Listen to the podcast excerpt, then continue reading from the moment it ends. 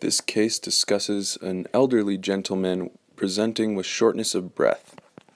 So um, he takes Xarelto. He's on blood pressure meds and doesn't smoke. What's your differential? PE. He's on Xarelto.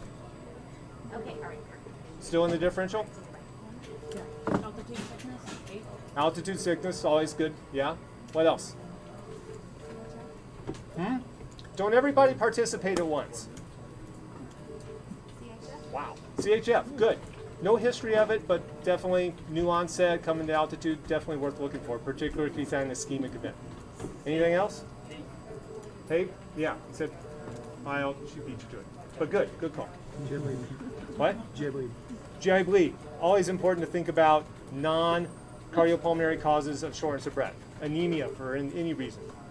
Okay? So those are good ones. Um, I've thought about PE and said, hey, it's on Xarelto, don't need to worry about it. Um, he ended up having a creatinine of two. We couldn't do a CT of his chest. Got the X-ray, put him on some oxygen. I think we empirically treated him with some antibiotics after discussing it with medicine.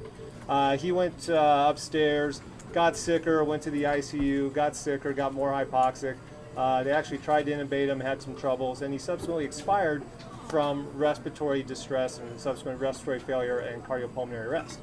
And on his autopsy, he had a gigantic ass PE, which really disappoints me. For one, because uh, super nice guy, nice family. Anytime something bad like this happens, but he was on Xarelto, and I felt really pretty good about not having to worry about PE and the guy who traveled here. Um, so, New England Journal of Medicine, in December of 2012, had a study comparing Xarelto to Coumadin in PE. And it was found in the crazy way that they do statistics to be non inferior to Coumadin, meaning essentially it's equivalent. So if, if you ever feel bad about yourself, you can say, I'm non inferior to this other thing. It means the same thing. Um, but what it means is that essentially it's the same as Coumadin. Uh, the implication of that, though, is it's not 100% uh, protective for PE.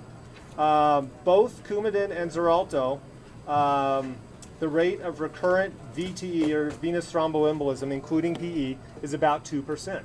Uh, so that's not zero. And about 10% of those PEs were fatal.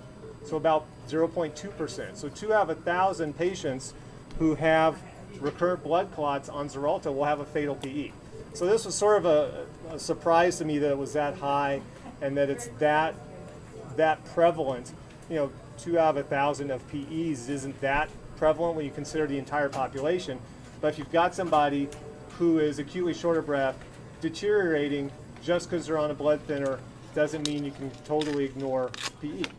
You know, we probably should have VQ'd the guys that we couldn't we couldn't uh, do a PE study, and we talked about, we thought about, it, we talked about the hospitalists, but we all kind of felt pretty reassured by that. I think we should generally be reassured, but we should never be completely satisfied. So, don't ever forget PE ever. Like tonight when you go to sleep, like I have for the last few nights. Think about PE. Done.